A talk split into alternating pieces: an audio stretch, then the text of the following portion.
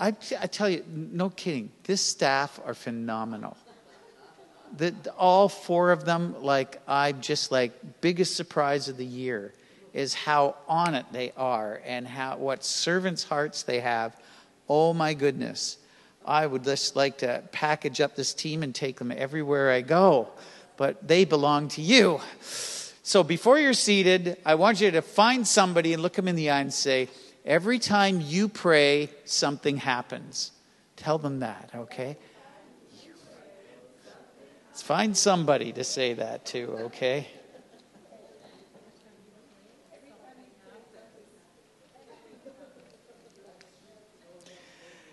And yeah, go ahead, be seated. I, I, don't, I don't like telling people what to do. My wife would snicker at that. She's, Are you kidding me? But I'm going to make a request. This is a long, narrow room here. Is there any possibility we could be, okay, see where George is? That should be the last row there, okay? So come on a little closer so I can see the whites of your eyes and we can get to know each other. I did use my scope mouthwash before the meeting, so it shouldn't be dangerous to be in the fourth or fifth pew. And uh, you know what's funny? I go to ministers' meetings, and the pastors all do the same thing. They sit at the back. Like, there we are Sunday, always telling people, come on up. Then we go to a meeting, we sit at the back. So we're all the same that way, but it's, it's good to have you here. Uh, I'm Pastor Terry Bone, B O N E T Bone. Yes, you know that by now. And um, my wife and I just got back late last night, just before midnight, from a week's vacation that we had planned uh, since October. And we all, I also have a very important ministry trip coming up in February for 15 days. So saying yes to this uh, position meant we have to work around those uh, uh, ministry trips. And um, we do run a charity that focuses on reaching the least reached and the most vulnerable. So, in nations like Bangladesh, Nepal, and other places, we uh, find those that have never heard the gospel and need help the most. The Great Commandment, the Great Commission love others like God loves you and tell them the message. And so, what does that look like? Go into a Muslim village with local workers that I've raised up and support and find out what they need. Put in a water well. Tell them how much Jesus loves them. And if they want to hear the message, they can come and hear the message. And um, every single month, we have people getting baptized that have never heard the gospel before our workers went in. And that just turns my crank. That's, that's uh, what I live for. And. Um, so that's what we do overseas. But I have to go over and manage it and make sure it's all happening. You know, uh, when you send money over there, you better make sure it's being used for the right things. And uh, so that's part of what I do in my spare time, okay? And other times I'm here with you. Um, turn to the book of Habakkuk, please. Oh, I have to go back to your Sunday school lessons and sing the books of the Bible to find out where that one is. Hosea, Joel, Amos, Obadiah after the major prophets. Hosea, Joel, Amos, Obadiah, Jonah, Micah, Nahum, Habakkuk, Zephaniah, Haggai, Zechariah, Malachi. If it didn't rhyme, I probably couldn't do it. But here we are in the book of Habakkuk. And um, anybody does not have notes, it's number three, the process of listening. If you didn't get last week's notes or the overview, if you're here, I'm going to put them in the pew right here, and you can just walk up and get them. And that's the overview for the series there. Don't be shy. And prayer. Uh, why don't people pray? There's different reasons, but one of the reasons is we don't know how. And I've heard uh, pastors say, well, the best way to learn how to pray is pray. Yeah, you have to learn by doing, but let's face it, some of us don't know what to do. And we've come from different backgrounds and different ways of prayer. If you grew up in a Roman Catholic church, praying looks a lot different than if you grew up in a Hindu family, or if you grew up in a Muslim family, or if you grew up in a Pentecostal family. And uh, first time I went into a Pentecostal prayer meeting, I wondered what was going on. I'd never heard of the gift of tongues. And they were wandering around praying. I thought, oh boy, these people are from a lot of different countries here tonight. And uh, nobody was listening to anybody. Everybody was just letting it rip in their own their own way. And I thought, what is this? I'd been a Christian about four weeks, and I had no idea what uh, prayer looked like in, in that setting. And um, I'm not saying it, it's right or wrong, I'm just saying it looks different depending on where you've grown up and what tradition you're in. But the number one thing is prayer is relationship. It's relationship, first of all, with your Heavenly Father. And do you know that some people have stopped calling God Father and they just say God in some churches? They're, the leaders will only say God because they don't want to offend people who've come from broken homes and all the rest and gender issues. And I'm like, well, Jesus called him Father, so I think I'll call him Father. And because Father isn't a gender statement, gender has to do with earthly creatures. Father is a provider and a protector. He is the source, the one who produced the family, the one who provides for the family. So he is my provider. He is my protector. And as I told my own brother who just came to the Lord, I told you that two weeks ago, but I told him, I said, Bruce, God is the father that you and I never had. We had an earthly dad, but he's not like the Father that Jesus talks about. And uh, all of us have a Father. The f- Heavenly Father is the Father none of us ever had. And um, He is our Father. And um, I had the privilege of last week, um, we were in the Caribbean, and um, we went back to an island where we'd done a lot of ministry and where I've had two or three profound experiences with the Lord. And um, uh, I took my wife to two of those places because she wasn't there when it had happened. And uh, in, in one case, it's, uh, well, we're talking 15 years or more, 20 years in one case. And I stood on the spot, to, did the selfie, and I said, Right here is the spot where God told me that I'd be part of the next worldwide move of God, and I've been believing Him forever, ever since, waiting. And I believe it, and I believe I'm here in this church because it's, it's close, so close, what we've been waiting for. And another point in that, in that, uh, in that island um, where God had spoke to me about how much I bring joy to his heart because I'm his son and that I don't have to work for it. Uh, I don't have to work for his approval. It's just because I'm his boy. And I remember when God spoke those words to me, what it did. I took my wife back to that spot and we prayed and talked about it. And um, I'm talking about listening to God, I'm talking about hearing from God. And you know, some of us aren't that good at listening, right? I'm a terrible listener by nature. Talk, talk, talk. I want to tell you my opinion. I'm just calling it the way I see it. And I'm not a good listener. My wife's a fantastic listener. And she has taught me and is still teaching me how to be a good listener. I had a dentist who was the worst listener I ever, uh, ever saw. You know, people that are busy tend to not listen well.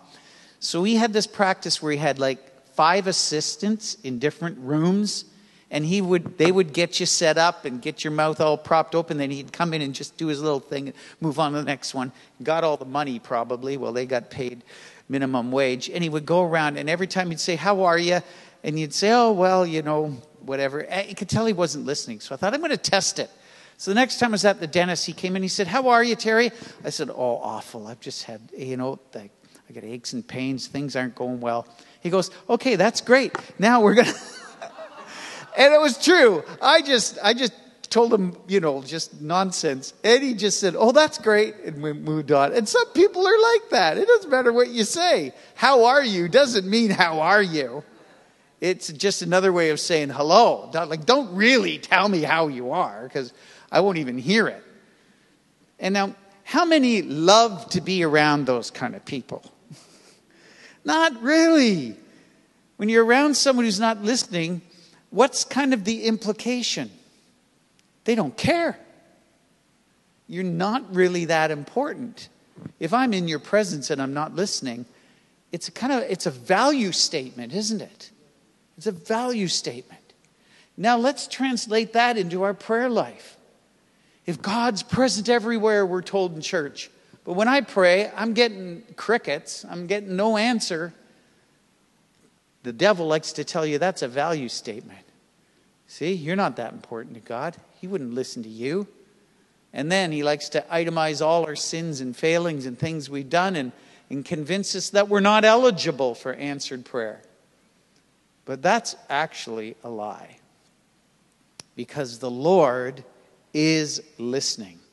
And you know the blessing from Aaron, the high priest, in Numbers 6 23 to 27? It says, The Lord bless you and keep you. The Lord make his face to shine upon you, turn his face towards you and give you peace. He also says, lift up his countenance upon you or turn his face toward you. I love that because there's nothing like, I call it face time. I call the other thing replace time because it replaces real face time. But that the face time, you know, when, when you're, you're engaging with someone and there's eye contact. That's what we're talking about. God is giving you eye contact when you pray. When you say, Lord, I'm here in the name of Jesus, you have eye contact. Well, how can God do that for everyone? Well, we'll figure all that out when we can see the spiritual realm. Right now, we need faith. But there's eye contact, whether that's through Gabriel or Michael or a million other angels he is hearing you and he's paying attention. And I think that's a wonderful thing. When the disciples saw the power in Jesus' life, they didn't say, Teach us to wave our hands or touch someone or make mud balls and put them in the eyes, you know, or all the different things Jesus did to heal people. They said, Teach us to pray, because they understood the secret to his public power was his private prayer. And the secret to your uh, life is the same it is that place with God, alone with God. And so, as I mentioned a couple weeks ago, uh, our church was having just a great time in the Holy Spirit, and people loved to worship. But prayer, they were still timid, and the Lord said it's because they didn't have the words. He, he said, "Look at the screen. You know, they're, they're, they sing confidently because they know what to sing. They know the words." So He said, give them some words. So, this idea of a toolkit. If you have the tools, the job's easy. That's what I've learned. And a neighbor of mine said, Every time I do a job, if I need a tool, I just go out and buy it. He says, Over the last 30 years, I've got everything I need. And it's just like, if I need to learn how to pray a certain way, learn how to pray. And I got another tool in my toolkit. Because different prayers are, are, are right for different occasions. Is that not what the apostle prayer says? Pray at all times with all kinds of prayers and pray in the Spirit. Is that Ephesians 6? I think that's Ephesians 6. That's not in our notes tonight, but let's quickly go there. It's a Bible study, so you don't mind if I throw in a few extra scriptures, right? That's legal tonight? Okay, good. All right. Yes, of course it is. It's about the armor of God in Ephesians 6 and verse 18. Pray in the Spirit on all occasions with all kinds of prayers and requests. But some people just have one way of praying. They're always declaring, or they're always asking, or they're always repenting, or they're always praising. And all of that's good. But sometimes you don't want a hammer, you want a drill. And if you're using your drill as a hammer, it's probably not as good or as efficient, right? So we're going to learn some types of prayer. And I believe Pastor Julio was teaching you a little bit about praise as prayer, right, last week, and about the surrender. I like to call it a will alignment instead of a wheel alignment, a pun intended. That before we get asking, let's make sure our hearts are neutral and we're listening and we're, we have given ourselves to Him. Uh, so much more to say, but let's get into Habakkuk's story, and then I want to give some practical examples and experience to go with it. Habakkuk chapter 1. Here is a prophet. The setting is this. During his time, he would read about the great things God had done. And isn't it interesting that the Bible is so it's so ancient that we have scriptures in the Bible of people reading the Bible, of the, of the part of the Bible that was written before they lived. And now that's in the Bible. And so we have Daniel reading, you know, other prophets. We have, you know, the people in the New Testament quoting the Old Testament. It, it's really amazing. But Habakkuk had read the Pentateuch, the first five books of the Bible that are uh, Genesis, Exodus, Leviticus, Numbers, Deuteronomy, probably written by Joshua as he shadowed Moses for much of Moses' ministry. And he was his personal aide, it says. So, probably written down by Joshua. One of the reasons I know that, at one point it says Moses was the most humble man in the earth. Well, if Moses had written that down, he just would have disqualified himself from being the most humble person by writing down, I'm the most humble person. I just threw that one in. So people say Moses wrote it. I just don't think he would have written that. But either way, whoever wrote it, he was reading about the great things that had happened in Exodus. He had heard of the things that had happened. Um, uh, I mean, in those time, the book of Chronicles would have already been written. So there was things that weren't yet officially in the scriptures, but were considered sacred writings of the history of the Israelites. And he's saying, Look at all those amazing things that God did. But in my time, there's injustice. So that's the setting. The good thing is he turns his complaint into a prayer. And Psalm 55 17 says, Evening, morning, and noon, I moan and utter my complaint to God, says King David. I love that. You can bring any emotion to the Lord as long as you do what Habakkuk did, and that sit around long enough to hear what God says back to you. It's okay to bring any complaint, frustration to the Lord as long as you listen to what he says back. Because God's a good listener, and He invites us to be good listeners. So we shouldn't rush into the place of prayer and just start asking for things. We need to praise God to remind ourselves who He is. We need to make sure our will is to do His will. And then we need to listen before we start asking for stuff. So let's read what happened to Habakkuk. Verse 2 How long, O Lord, must I call for help, but you do not listen? Or cry out to you, violence, but you do not save? Why do you make me look at injustice? Why do you tolerate wrong? Destruction and violence are before me. Their strife and conflict abounds. Therefore, the law is paralyzed and justice never prevails. The wicked hem in the righteous, so justice is perverted. Wow, that is up to date. Why are there children dying in the Gaza Strip? Why is the Ukraine war lasting so long and so many people being harmed who just wanted to live in their own, their own city? Why? Why are you allowing this? Why is it always a negative question? We don't ask why uh, very often when we're so blessed. Why did I get that good job or why did I why do I have so much money right now, Lord? Why? Before I spend a dollar, I need to know why. My bank account is so good. We're not usually all in confusion when we're in that situation. We say, Thank you, see you later. Why is the question we ask when things aren't going well? And I tell people this in general, I say watch out for why. Because why will often lead you into the devil's trap. Because underneath it, we're already saying there's something wrong with the world. God is not handling it right. Because when I do why, I'm like, why, Lord? I tried so hard and they still, and this, you know, and, and there's often anger, frustration, or sadness. And there are some whys that will never be answered on earth. Why is for heaven? What is for earth? Why did you have me born into this family? Why do I look the way I do? Why, why do I think? Why do I not have the gifts of that person?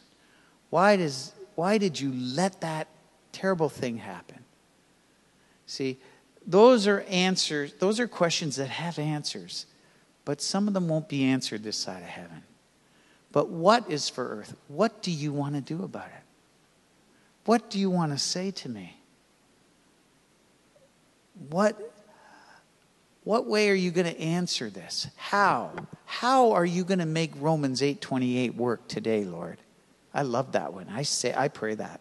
You know what Romans 8:28 is, right? It's our great escape clause. No matter what's gone on, whether it's my fault or somebody else's, I can say God works all things together for the good of them that love him and are called according to his purpose. It's all, Lord, you said it's in the contract. You said all. It was my mistake, but you said you can use it. So I was taught this by uh, my coach. I had a coach for a while in my spiritual life, and he says, Terry, you can always ask the Lord, how do you want to make Romans 8:28 work in this situation? Already I'm operating at another faith level. Already I'm above the circumstance saying God can use this no matter what. When I'm asking that, I'm not screaming at the universe saying, Why did you let this happen? I'm engaging my Father, whom I know always has an answer. He's never cornered, wringing his hands. Oh, it's Terry. Oh, man, I never thought he'd be that bad. I never thought he'd do that. Michael, Gabriel, help me here. What are we going to do with this guy? God's never cornered. He's never trapped. He's never taken by surprise. He's never ambushed. And he's never out of power or love or patience. Isn't that great? He's that patient with me. Thank you, Jesus. You could have said amen. You just missed a huge opportunity there. So I've, I've circled here in verse 2 how long, verse 3 why, and why. Because you look at the way he starts this. And, and, and later on in chapter 1, verses uh, 13 verse 13 he's going you're too pure to look on evil you cannot tolerate wrong why then do you tolerate the treacherous why are you silent? When... So he's upset and he takes these whys to the Lord. And so, verse 2 in your notes Hack, I'm calling him, that's his nickname. I gave him the nickname Hack. Hack complains, Why does God tolerate injustice? Lord, why do you put up with uh, can't even say it in church. Stuff that goes on in this world. Why? And what's beautiful, you see, in, and my Bible has the Lord's answer as a subtitle above verse 5. Maybe you do too. It's so important. If that's all you get tonight, it, it was worth the price of getting here. Is you can tell God anything as long as you sit around long enough, stay long enough to hear what He says in return. Because what He has to say in return will help your heart settle. Remember this spiritual warfare is primarily your struggle to get your heart at peace. That's most of our spiritual warfare is, is our heart become at a place of peace. Peace before power, rest before rule. Say it with me. Peace before power, rest before rule. One more time. Peace before power, rest before rule. And that's part of the uh, number one and two in prayer as well. getting your heart to a place of peace and rest, then you can listen. So we have to get out our strong emotions, our confusions, our anger, and our will. There are times I want something so bad I can't even pray about it. It happened it happened just recently and I said to to my wife, Melissa, I said, "Honey, um, I'm going to pray about something and you're going to get the answer because I can't. I can't be neutral on this. So, whatever you think, I 100% trust that's God's voice to me. She said, Really? Whatever? I said, Yep. And in this case, she wanted something and I wanted something different. She says, You're going to let me decide on this one? Without even, I said, Yep, I just, I don't trust my heart on this one. And so I prayed and the next day, it was two to one Jesus and Melissa. and Terry knew that they were right and I wasn't. See, I just knew it wasn't, it, it, it wasn't a big deal, but I just knew my heart at that moment. And so we need to find a way to get our hearts at peace and say, really, whatever you want, Lord, then we know we're there. If, if it's yes, if it's no, if it's maybe, if it's wait, if it's you're praying the wrong thing, pray this instead. Whatever God wants to say, I got to be at peace. And then I can hear God's voice. And that's so important. So I'd want to deliver you from religion tonight, where we think we have to pray louder or longer and bank minutes and hours to get God to hear. The reason you need to pray longer is because it takes longer for you to change, not for God to say, okay, now you've prayed long enough, I'll release the answer. There's things going on in the spiritual realm we don't even know. He's just saying, I need you at peace. I need you to wait and stay with me because there's a whole lot of other stuff going on over here you don't even know about, and I just need you to be at peace while I do my work.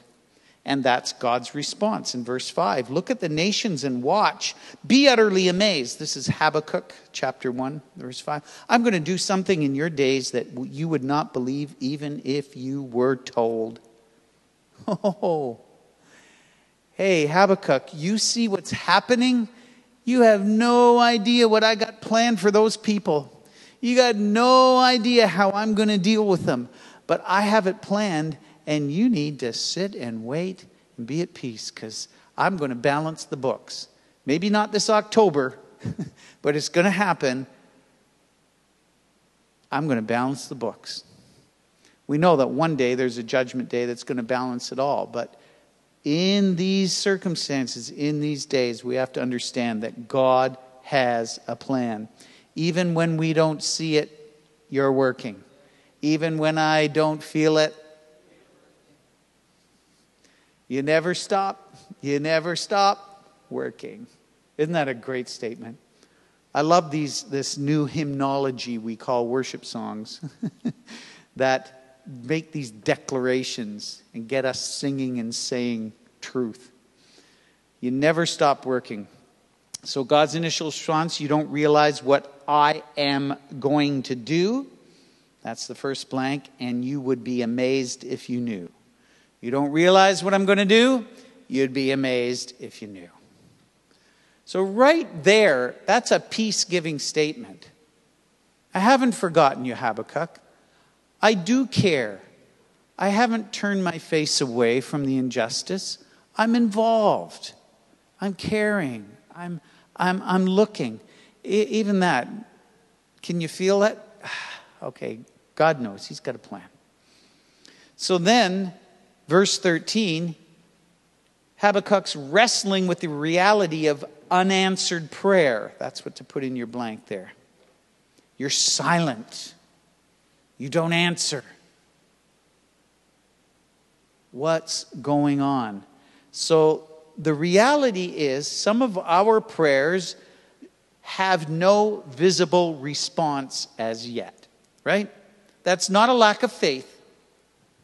You know, there's this kind of mm, strange, it's actually that doctrine in Christian science, and other false religions where you deny, and the secret that Oprah was into, where you deny the facts. Fact denying is a big deal these days. You create your own truth. It's a little scary because there is an objective truth, but we don't deny the facts in the name of faith. We just know faith says, I embrace something I haven't seen yet because I know it's real.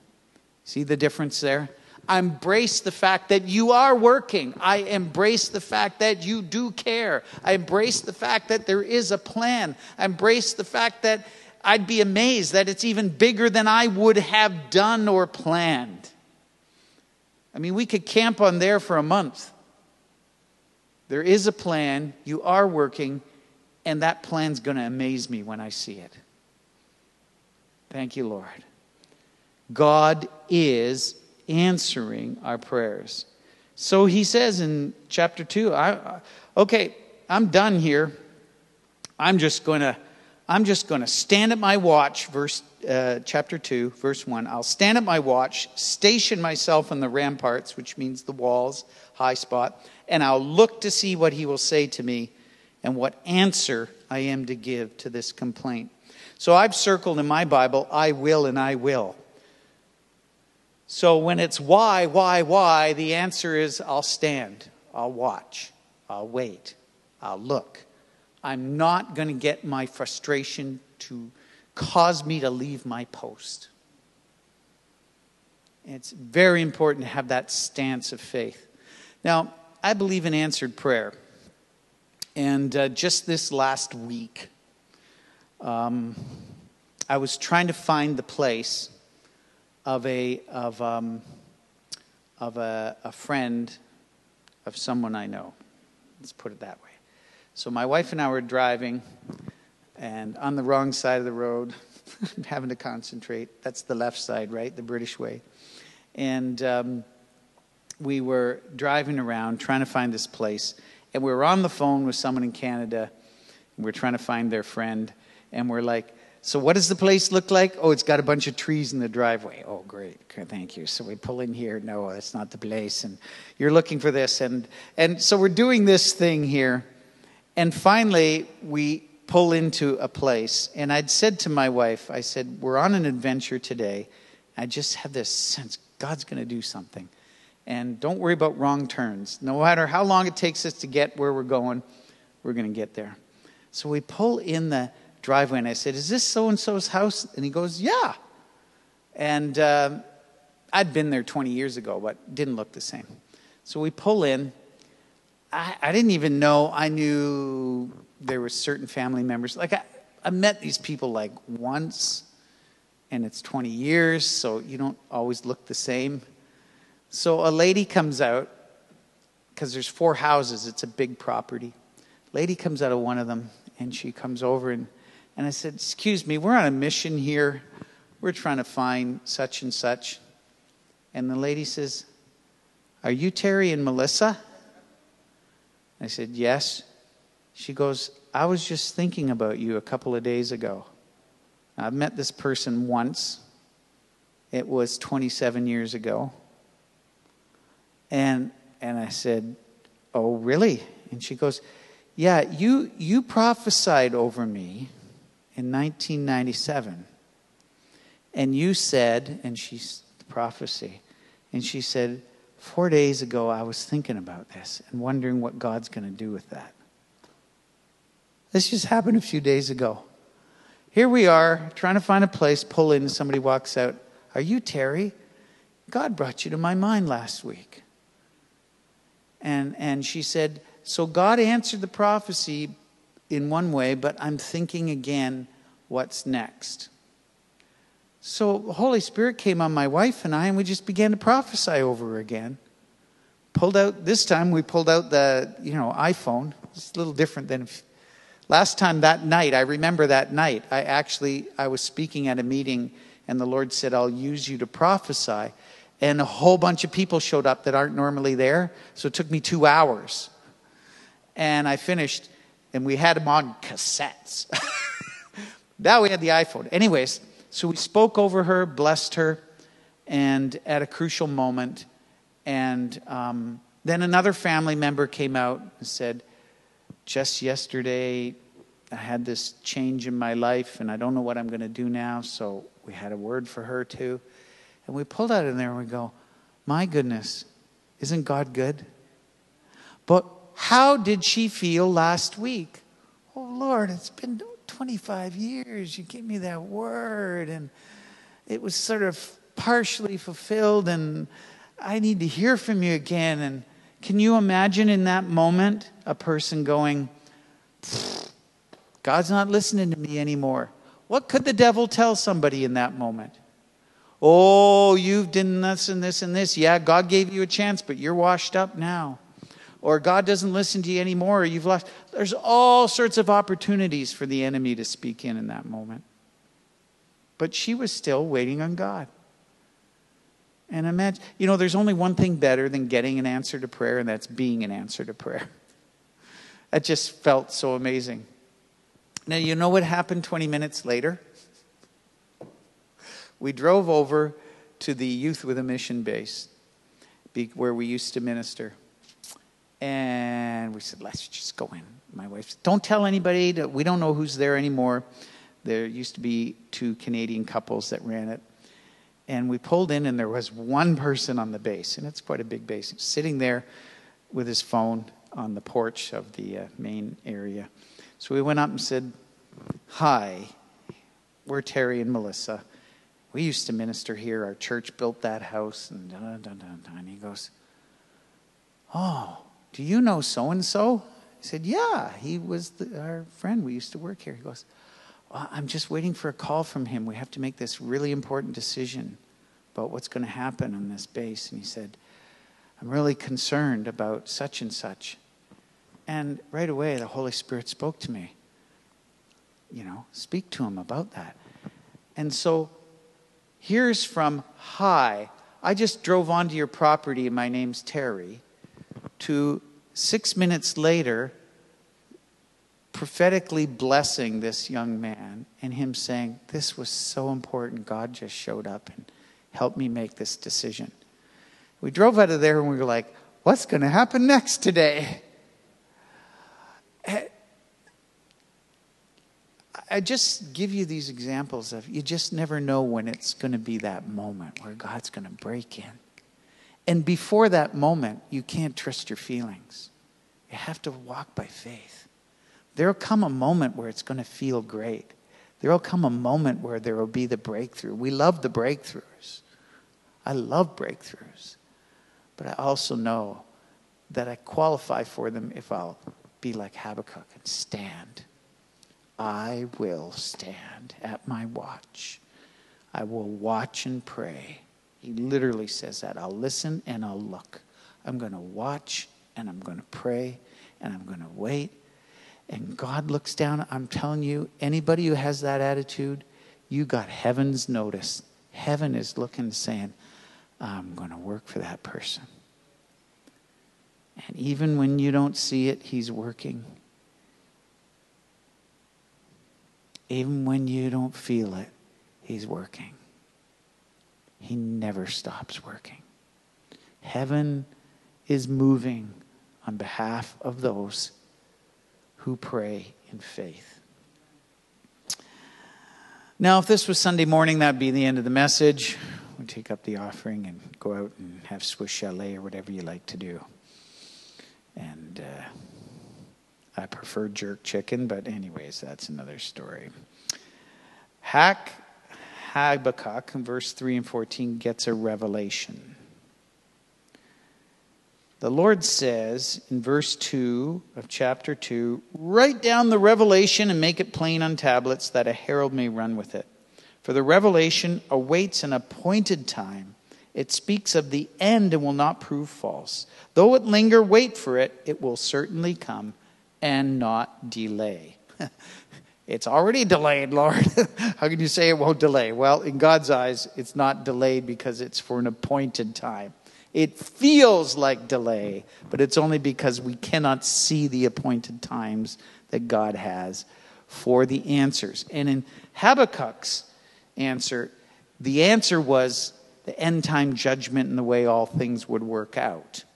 So this was like the big deal. He's, he's looking back centuries, saying, back then in Egypt and the deliverance and, you know, under the, the times of Samuel, and now look at us now. So God says, okay, if you'll just wait a moment, I'll sort this out.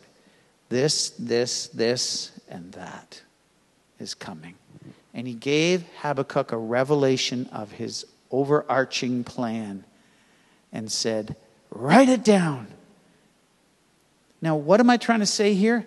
If you will be the kind of person we're talking about that you will sit and wait until God speaks to you, what God speaks to you will become a, a blessing for others. Your breakthrough will become a revelation that will help others live and have faith. It's never just about you. If you came in here with someone tonight, you're married to your friends, turn to them politely say, You know, it's not all about you. And then turn back to that person and say, It's not all about you. It's about his plan.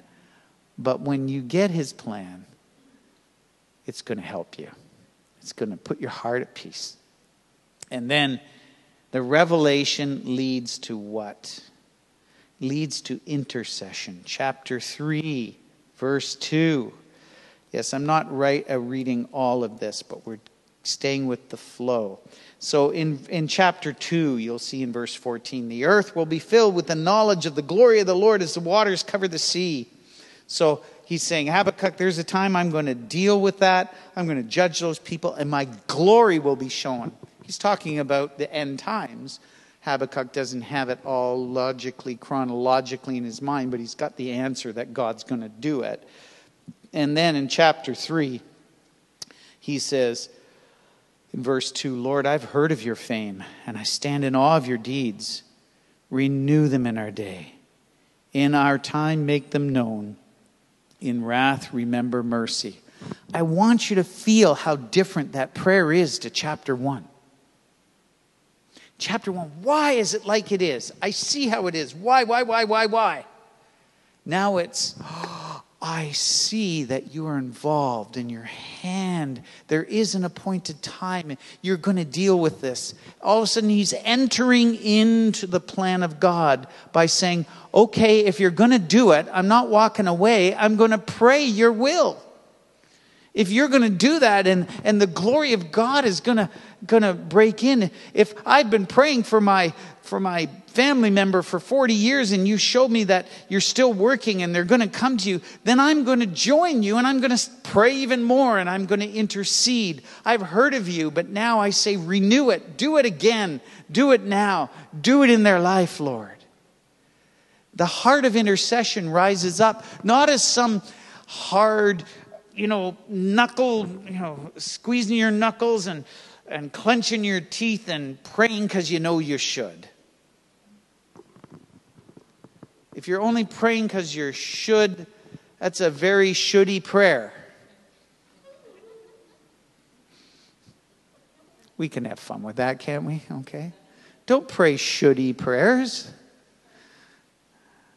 Pray out of revelation. Pray out of understanding. Because then your heart's in it and it lifts you up. It's light. Once God had given him perspective, then patience could come. You can't have patience until you have perspective. I don't have that per se in the notes like that. But the revelation leads him to intercede in the will of God. That's uh, and intercession in verse 16 brings patience and praise. Because then he says, in verse 16. I heard and my heart pounded. My lips quivered at the sound. Decay crept into my bones and my legs trembled. Yet I will wait patiently for the day of calamity to come upon the nations invading us. I see it. I am afraid of what might happen. These nations have tortured and raped and killed and trampled and stolen. Yes, I'm afraid but I will wait. Because something happened inside. I heard from God. I will wait patiently. because his heart is towards you. His heart is towards you. And then this famous thing, uh, verses that were put into song back in the 70s when there was a real revival, the Jesus Revolution. I'm going to tell you this about 25 more times. Please watch the Jesus Revolution, okay? Or uh, what's it called? The, the name of the movie is called? Is it called the Jesus Revolution? Yeah, the Revolution, yeah, Jesus Revolution. I love it. The opening credits say, based on a true revolution. As it's true. It's almost like a docudrama. Told you that before. It, it's my testimony if you want to know where it came from. Literally, the protagonist, the young couple that get together in the, in the movie, it's, it's like Melissa and my story. And um, in those days, there was a brand new thing putting the scriptures to music hadn't really been done as worship songs. And there came out this worship song in the Jesus Revolution. Though the fig tree does not blossom, and there be no grapes on the vine, though the uh, uh, olive on the donna fails, in the fields, um, oh, it's not in the NIV, it's a KJ. Though there be uh, fields produce no food, and there be no flock in the fold, yet will I rejoice in the Lord, yet will I rejoice in the Lord. We used to sing this in church. It had a catchy tune. Yeah, yeah, God the Lord is my strength. Who's singing with me here? Okay. Okay, somebody that's over 25 for sure. Okay. And um, a great way to memorize scriptures to sing it. And uh, God the Lord is my strength. I always remember that there be no flock in the fold. The produce of the olive fail, you know, and there's no fruit on the vine. What? That's the opposite of the way he started. I'm going to look at everything that's bad and I'm going to sing at it. Yet will I rejoice in the Lord. And peace and praise come. When we get honest with God, and we put our complaint before Him, but we determinedly sit and listen. And when we hear what He says and write it down so we capture it,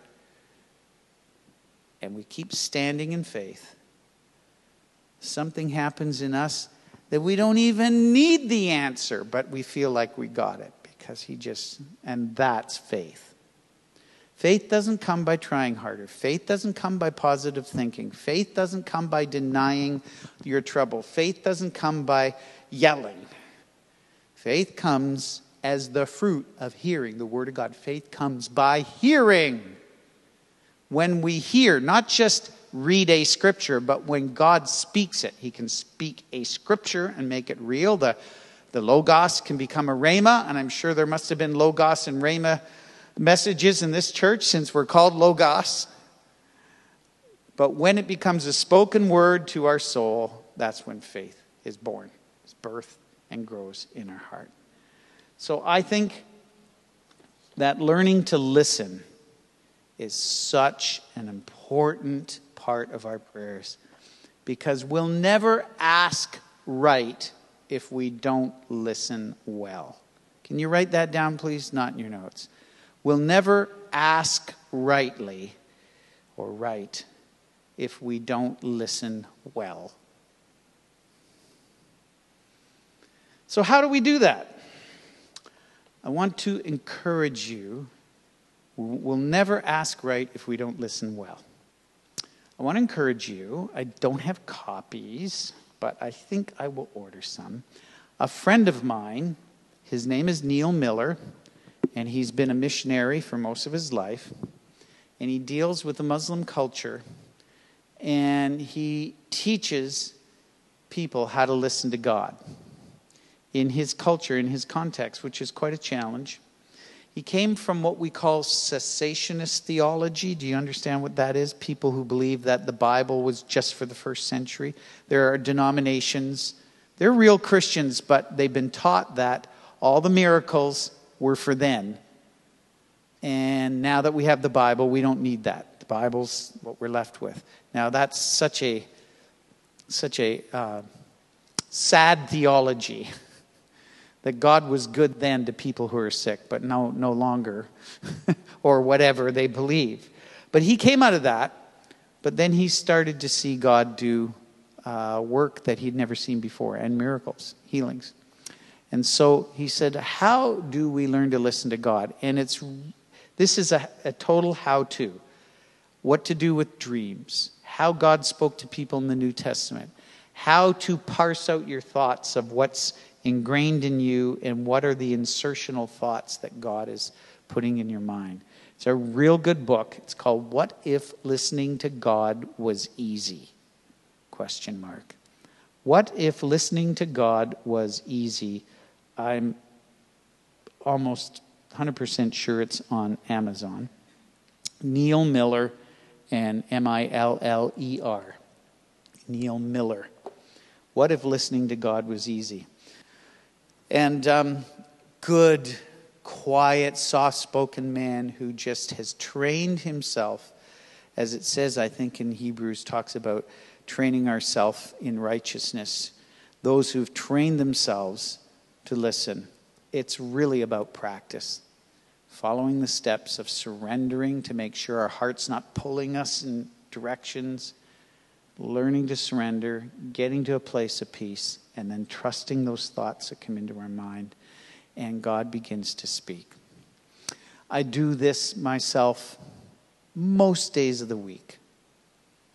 I will sit and I will say, Lord, before I do anything, I just want to hear your voice. Just and I'll open the Bible. I usually start with the Bible. Sometimes, you know, I'm sitting by the lake in the morning and God will use nature or animals because He made those, you know, and He can speak to you through them. And uh, He has different ways. But most of the time, I go to the Word and sometimes it's a simple thought. And uh, when I was in the Caribbean, I was sitting there in a chair and uh, looking out, and a, a, chicken comes by with a little chick, quarter six in the morning or whatever it was. And, uh, and as I made a motion, they started to move away. And uh, I said, Lord, what do you want to say to me through that? This is first thing in the morning. He's just like, See how dependent that, chi- that little baby chick is? It doesn't know where it is, doesn't know where it's going, it has no idea, but it knows I just have to stay close. He says, I want you to be like that today. Oh, so simple. This is what I'm talking about. It's not like you don't have to ask the big questions, but that that picture, I took a, I, I took a picture then, and it just stayed with me. That dependency, because God made that relationship. And there's messages from the Father in creation, there's messages in circumstance. Obviously, the Word of God.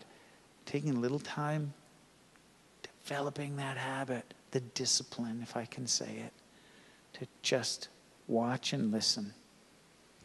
I want to be that dependent on God. How about you? Pastor Joshua, all I have to do is mention your name and you appear out of somewhere.